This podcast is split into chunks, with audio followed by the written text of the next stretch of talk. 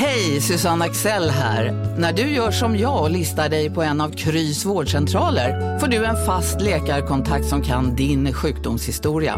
Du får träffa erfarna specialister, tillgång till lättakuten och så kan du chatta med vårdpersonalen. Så gör ditt viktigaste val idag, lista dig hos Kry.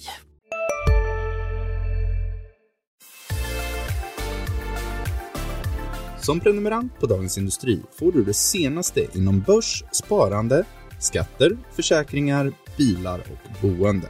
Ja, allt du behöver veta för att ta kontroll över din ekonomi.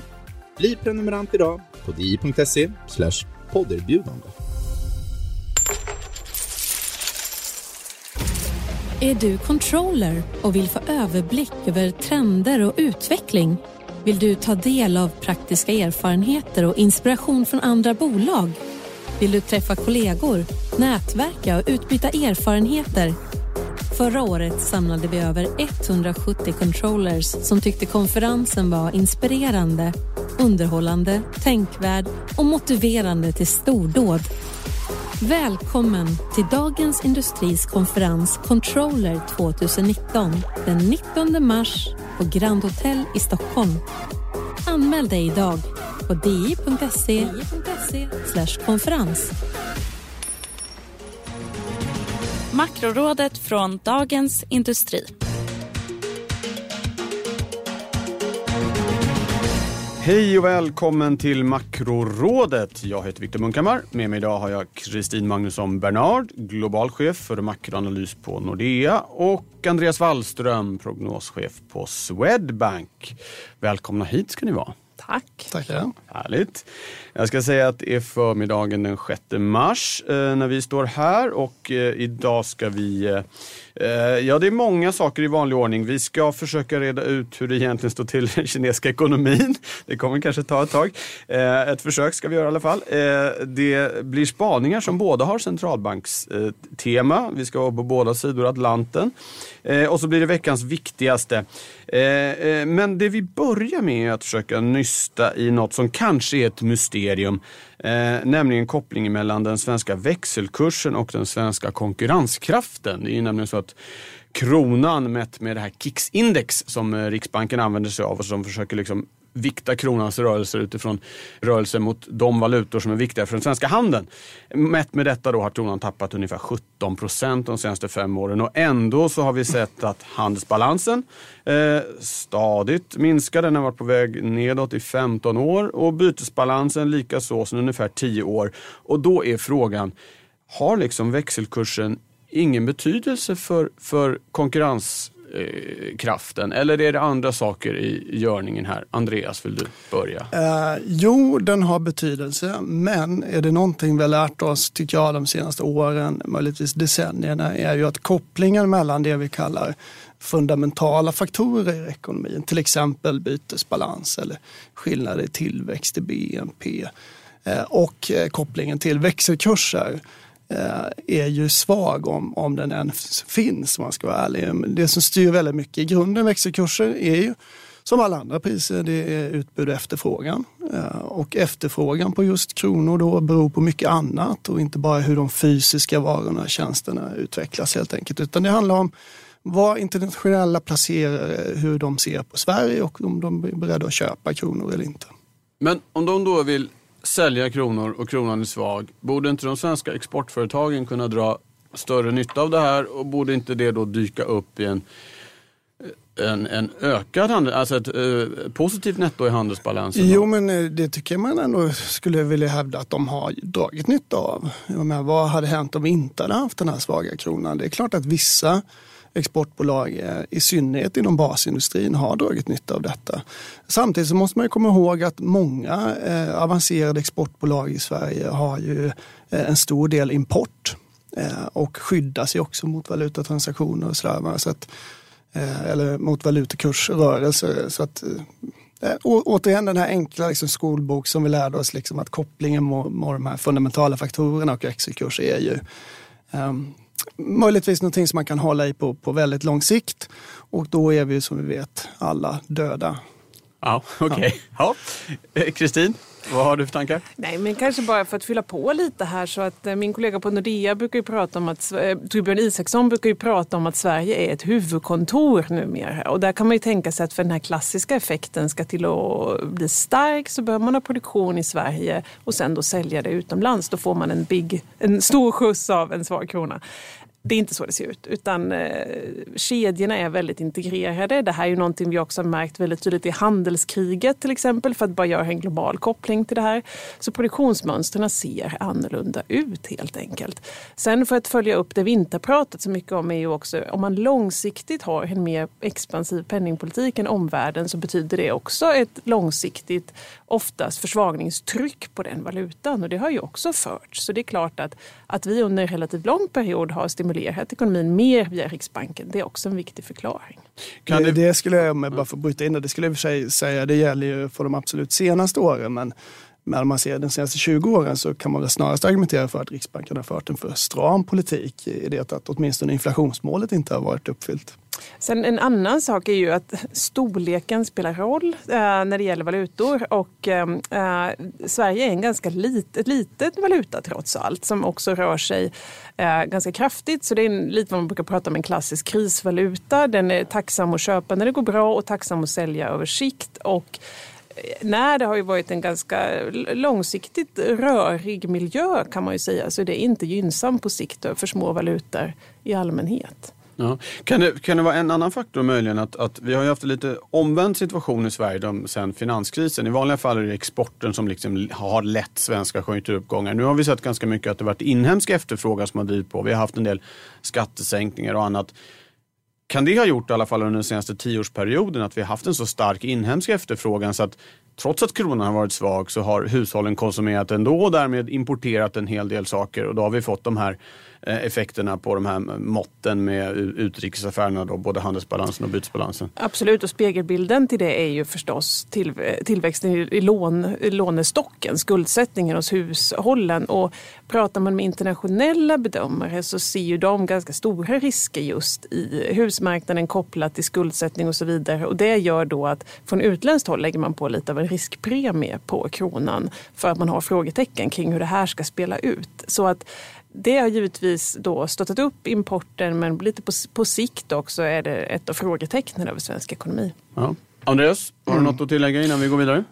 Uh, ja, nej, nej, jag håller väl med i stort sett. Samtidigt det där med om, kronan är en safe haven eller en riskvaluta. Svårigheten med det här är ju alltid att det, där tvistar ju också ekonomerna om och det, det, varierar över tid kan man väl säga. Och det gäller så mycket samband vad gäller valuta. Man kan hitta att ja, men de senaste åren så har kronan för, förklarats av sån här risk av och risk på miljö.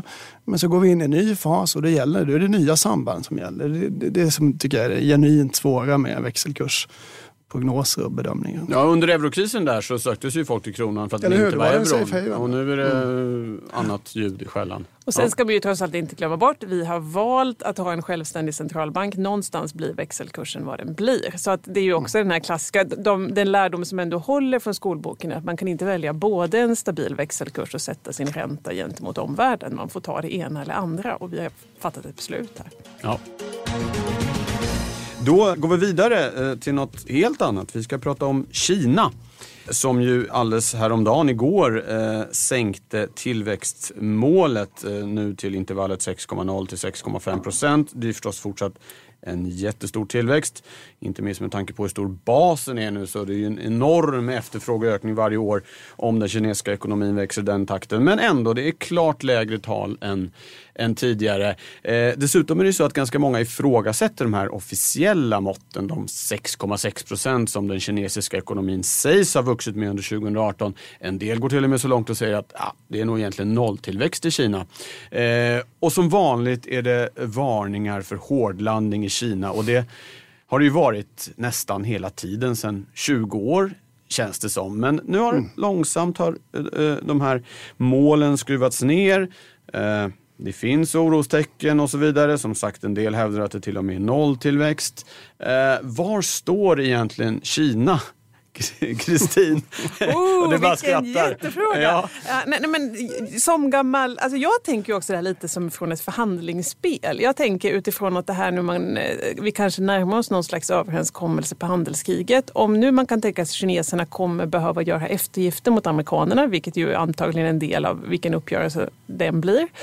Då är det ju ganska naturligt att börja bädda för att ja, men det här har bitit, nu är det viktigt att vi får en överenskommelse. Vi ser en sättning här för att också sälja in det här till en, uh, eventuella inhemska kritiker. Så kan man tänka sig att det här är ett sätt att bädda för att man kommer behöva ge efter lite. Sen kan man ju också säga att när den kinesiska ekonomin mognar, om man från offentligt håll inte vill fortsätta då brassa på tillväxten med väldigt mycket kreditstimulans till exempel, då är egentligen det här en ganska naturlig väg att gå. Ja, det är ju faktiskt mål, det har de ju sagt att de ska ställa om ekonomin från liksom export och investeringar till konsumtion och tjänster och ha en lägre tillväxttakt. Så att i linje med det här långsiktiga målet ligger det ju här. Men samtidigt så verkar ju eh, regimen stressad. Annonserade ju skattesänkningar häromdagen exempelvis för att hålla uppe tillväxten och så.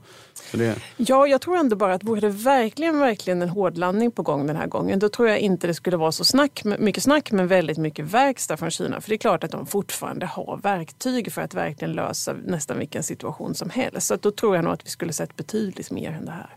Ja. Andreas? Ja, man kan, man kan ju notera då, apropå det, i samband med att de aviserade det här nya lägre eh, tillväxtmålet för 2019 så kom de ju också med finanspolitiska lättnader då, skattesänkningar mot både hushåll och företag. Uh, och jag tror vi ska räkna med att uh, Kina också penningpolitiskt kommer stimulera. Så att, ja, min bedömning är ändå att inte heller nu de närmaste åren så kommer Kina utgöra den här eh, risken. Alltså problemet med att bedöma eh, risker, och det gäller ju kinesiska skulder och det gäller hushållens skulder i Sverige, är ju att man måste alltid fråga sig vad skulle vara triggern till när det blir ett problem. Uh, och då är det ju för svenska hushållens skull någon stor ränteuppgång skulle jag säga. Uh, och i Kinas fall då eh, är det väl även där, alltså ett helt plötsligt förtroendet för Kina eh, skulle svikta då helt enkelt. Man ska komma ihåg fortfarande att Kina är ju väldigt speciellt och styrs ju av kommunistpartiet. Eh, det finns två balansräkningar i Kina jag har hört. Det är kommunistiska partiets balansräkning och hushållens. Mm. så, så att även om man har problem med shadow banking och höga lån eller höga skulder i, i företagssektorn så så är, så är jag inte den att bedöma när det skulle se en trigger till att det här blir ett problem. Och precis som du själv inledde med så, så har man ju pratat om det här nu i åratal. Så att, och det är klart att problemen byggs upp. Det blir mer räntekänslig ekonomi. Men, men när kommer det utgöra ett problem? Jag, jag tror inte det är i närtid. Nej. En tanke ju, vi har ju sett, jag menar, apropå då att, att folk inte riktigt litar på de officiella siffrorna från mm. Kina. Vi har ju sett en väldigt snabb inbromsning i Tyskland som kan vara lite svår kanske att förklara med bara det som händer i euroområdet och inhemskt och sånt. En möjlighet skulle ju vara att vi i själva verket ser omfattningen av den kinesiska inbromsningen, inte i Kinas siffror men i de tyska siffrorna som vi ju antar att vi kan lita mer på. Vad säger du om den? Mm. Jo, men alltså, det är ju ett typiskt sätt att eh, liksom, verifiera Kinas faktiska siffror eller, eller publicerade siffror med att titta på hur handelsmönstren ser ut.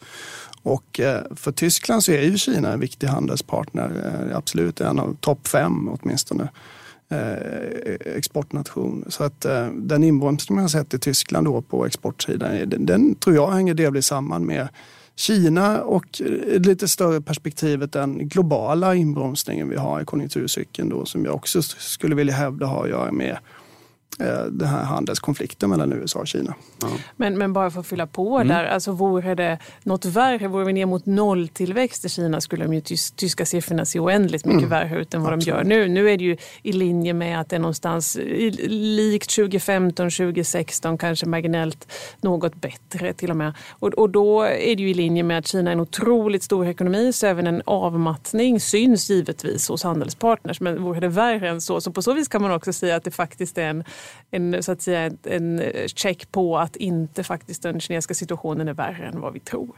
Nej, okay. och vad skulle det innebära som du, om du får gissa? Om det inte är de här 6,6 kanske som den officiella statistiken säger utan vad, vad har, du, har du något? Vi är specialister på det vi gör, precis som du. Därför försäkrar vi på Swedea bara småföretag, som ditt. För oss är små företag alltid större än stora och vår företagsförsäkring anpassar sig helt efter firmans förutsättningar. Gå in på swedea.se företag och jämför själv. Hej, Synoptik här. Hos oss får du hjälp med att ta hand om din ögonhälsa. Med vår synundersökning kan vi upptäcka både synförändringar och tecken på vanliga ögonsjukdomar. Boka tid på synoptik.se. Någon inofficiell bedömning på det Nej, men jag, jag tillväxten? tänker, nej, spännande. Ja, Nej, nej, det, det, Nej. Det, smart, nej.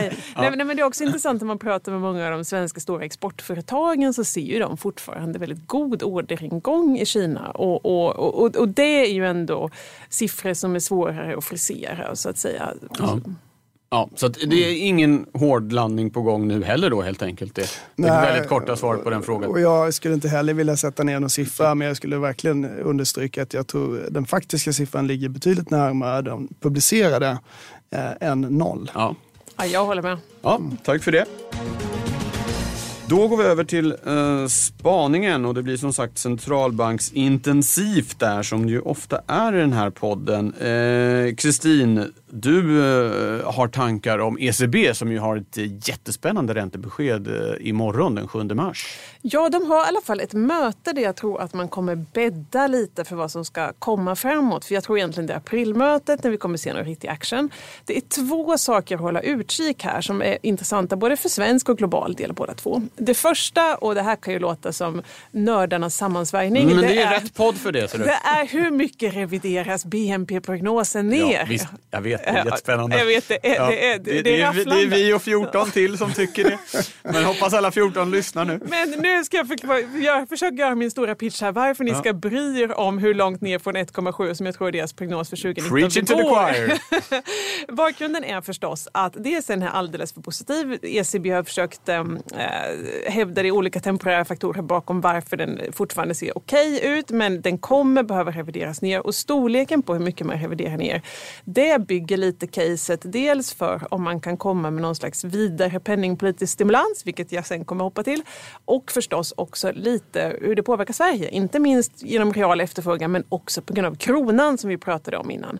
För att det vi på senaste tiden i alla fall har sett är att svenska kronor reagerar rätt mycket på relativa tillväxtöverraskningar mot euroområdet. Så får vi då en betydligt större nedrevidering på eurosidan kan det faktiskt då vara lite kronpositivt. Så att det är viktigt.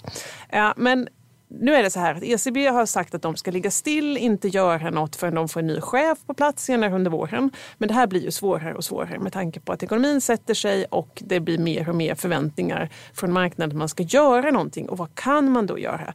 Jo, man kan jobba med sina likviditetsoperationer som är en typ av penningpolitisk stimulans som har blivit lite undanskymt med alla kvantitativa lättnader och så vidare.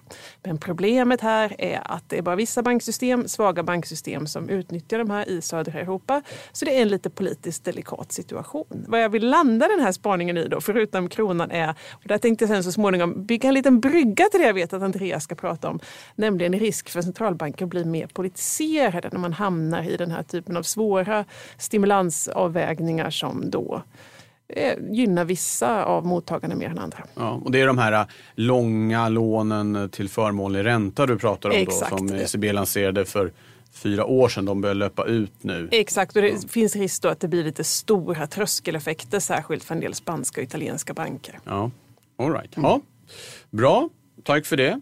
Andreas, har du någon eh, reaktion eller reflektion först på Eh, eh, ja, en Kristins spaning eller vill du är bara rusa vidare? En eh, reflektion över ECB och 2019 är det, det, det liksom absolut mest intressanta blir ju ändå vem som kommer efterträda Mario Draghi och vi fick ju en försmak på det i förra veckan när ryktet gick att då den tyska ledamoten Weidmann skulle återigen möjligtvis vara aktuell för posten då. Eh, och Det fick ju ett ganska tydligt ränteuppställ i Europa och USA faktiskt. Han anses ju vara en så kallad hökaktig... Precis. En ärkehök. Så, så, ja, att- så, till att- och med så. tänk bara tanken att han de facto skulle bli vald. Vilket Mm. ränteuppställ vi skulle se. Så det, det tycker jag blir jätteintressant att följa. Men det kommer ju först eh, senare då. Det är ju efter EU-parlamentsvalet då i maj. Så någon gång till sommaren skulle jag Just det, gissa. och, och själva skiftet kan vi säga sker i månadsskiftet oktober-november Ja. när det faktiskt... Men, men, men eh, marknadsreaktionen lär ju få när, när namnet blir officiellt. Så att säga. Ja. Stalltipset är väl för att det blir fransmannen Wilhelm mm. de Galaus som tar hem det här. Inte minst därför att tyskarna också gärna vill ha kommissionspresidentsrollen. Så det är ju lite av ett, så att säga, ett schackspel här med de här nyckelpositionerna. Men Eh, Men ryktet gjorde det då gällande att de inte skulle ha chans på den här EU-kommissionsposten och därför då skulle börja jobba igen för att få ECB-tjänsten. Det tror jag är en väldigt rimlig eh, mm. så att säga second best-lösning för tyskarna. Ja. Okej, okay. Andreas, du har också en centralbanksspaning. Ja, min ja. spaning rör då Fed. Mm. Eh, och där pågår det just det här året något ganska intressant. En översyn av deras mål Eh, och då är det så här att den här översynen då eh, Eh, berör egentligen inte själva grunden i deras mål eh, som är dualt. De har ju både ett inflationsmål och ett sysselsättningsmål. Eh, inflationsmålet är 2% sedan 2012.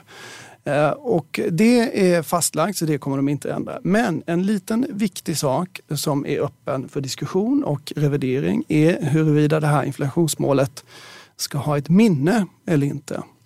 Eh, det, därför att det är som inflationsmål idag typiskt sett, att de inte har något minne. Så även om man har underskjutit målet i ett antal år så ska man framöver då inte försöka överskjuta Ska inte kompensera, ska inte för, kompensera för, för, tidigare misstag. Ja.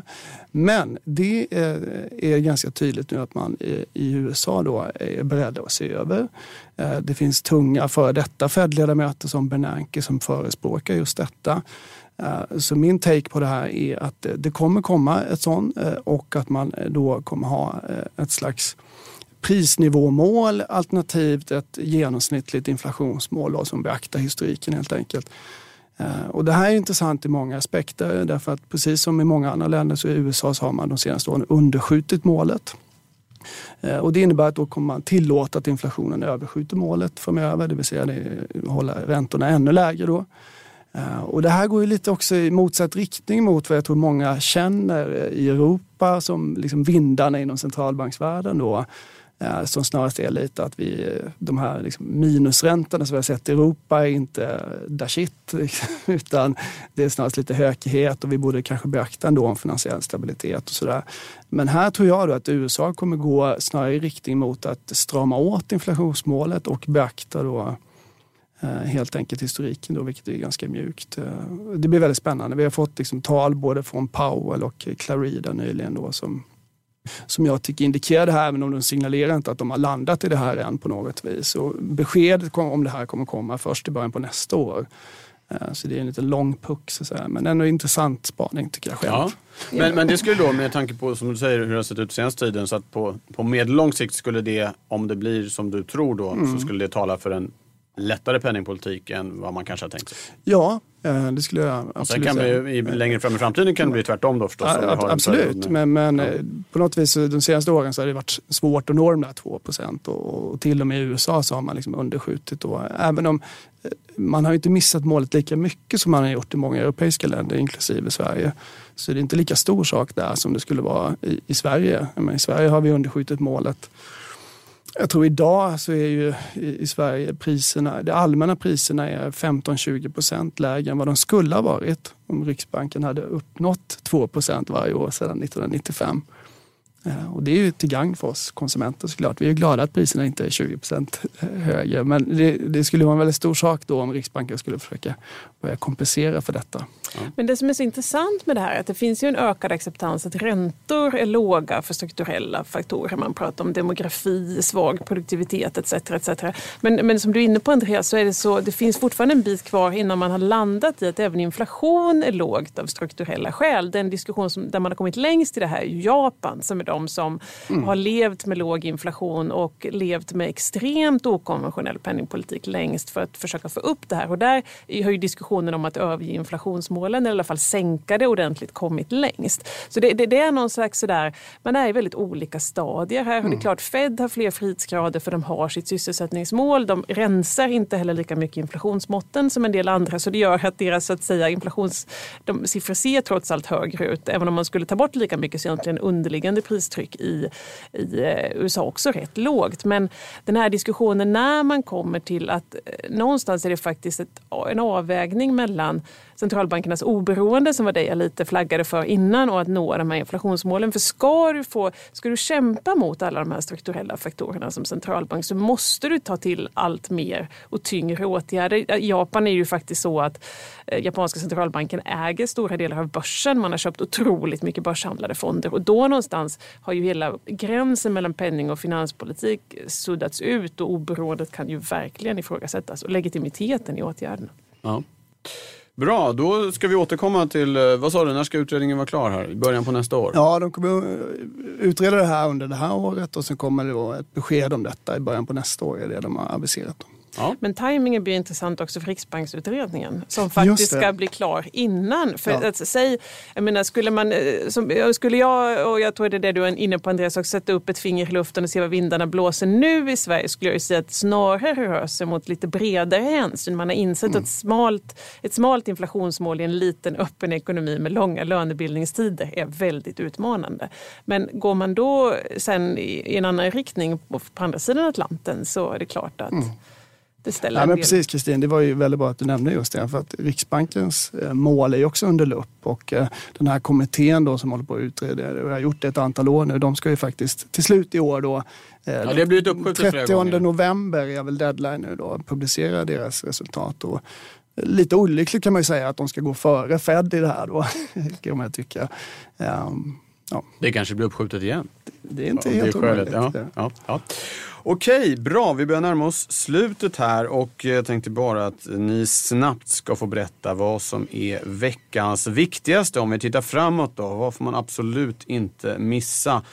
Kristin? Nej, men jag håller ju fast vid ECBs BNP-prognos. Jag känner att ja, det är ju... Ja. Det, Den blir avgörande också för om de klarar av att höja räntan efter sommaren som de har tänkt sig. Allt möjligt, exakt. Och kommer då Riksbanken och, kunna... Ja, exakt, och signaler ja. om likviditet. Så jag tittar efter BNP-prognosen och signaler kring likviditetsstöd. Alldeles utmärkt. Andreas? Mm. Jag delar synen att det absolut viktigaste är ECB. Om jag ska säga något annat så är det, får man blicka lite längre fram tror jag. I övrigt finns det inte jättemycket statistik att hänga i luften. Men för svensk del så är det nästa inflationssiffra eh, som kommer någon gång eh, efter mitten på mars.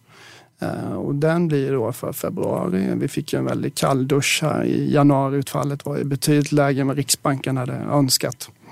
Eh, så det kommer vara stort fokus på nästa inflationssiffra. Mm. Nu mm. får ni rätta mig om jag har fel. Kommer det inte amerikansk sysselsättningsstatistik, svårt ord, på fredag, eller kom den i fredags? Jag var Nej, den kommer nu på fredag. Den kommer nu på fredag, ja. ja. Den blir väl viktig Den blir också viktig, ja. ja. Okej, okay, ja, vad bra, tack. Bra, då har vi rätt ut det också. Eh, hörni, eh, stort tack för att ni kom hit och eh, redde ut saker. Eh, tack ska du ha som har lyssnat. Och om man vill lyssna på andra poddar så har vi ett helt gäng här faktiskt. Eh, idag tänkte jag bara berätta om att vi numera har två dagliga poddar. Det är Morgonkoll varje morgon med allt du behöver veta inför arbetsdagen. Och sen på eftermiddagen så gör vi faktiskt podd numera av Ekonomimagasinet som ju normalt sänds i tv, Ekonomistudion. Eh, så att eh, poddar finns det gott om, lyssna gärna på dem. Eh, vi är tillbaka om två veckor den 20 mars. Hej så länge, ha det gott! Makrorådet från Dagens Industri. Podden klipps av Umami Produktion. Ansvarig utgivare Peter Fällman.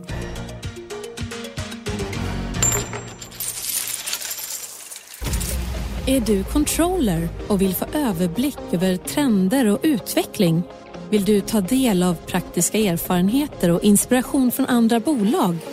Vill du träffa kollegor, nätverka och utbyta erfarenheter? Förra året samlade vi över 170 controllers som tyckte konferensen var inspirerande, underhållande, tänkvärd och motiverande till stordåd. Välkommen till Dagens Industris konferens Controller 2019 den 19 mars på Grand Hotel i Stockholm. Anmäl dig idag på di.se konferens. Som prenumerant på Dagens Industri får du det senaste inom börs, sparande, skatter, försäkringar, bilar och boende. Ja, allt du behöver veta för att ta kontroll över din ekonomi. Bli prenumerant idag på di.se podderbjudande.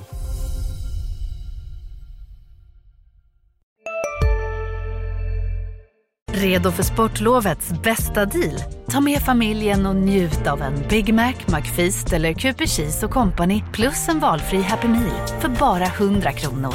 Happy Sportlovs deal, bara på McDonalds. Ska några små tassar flytta in hos dig?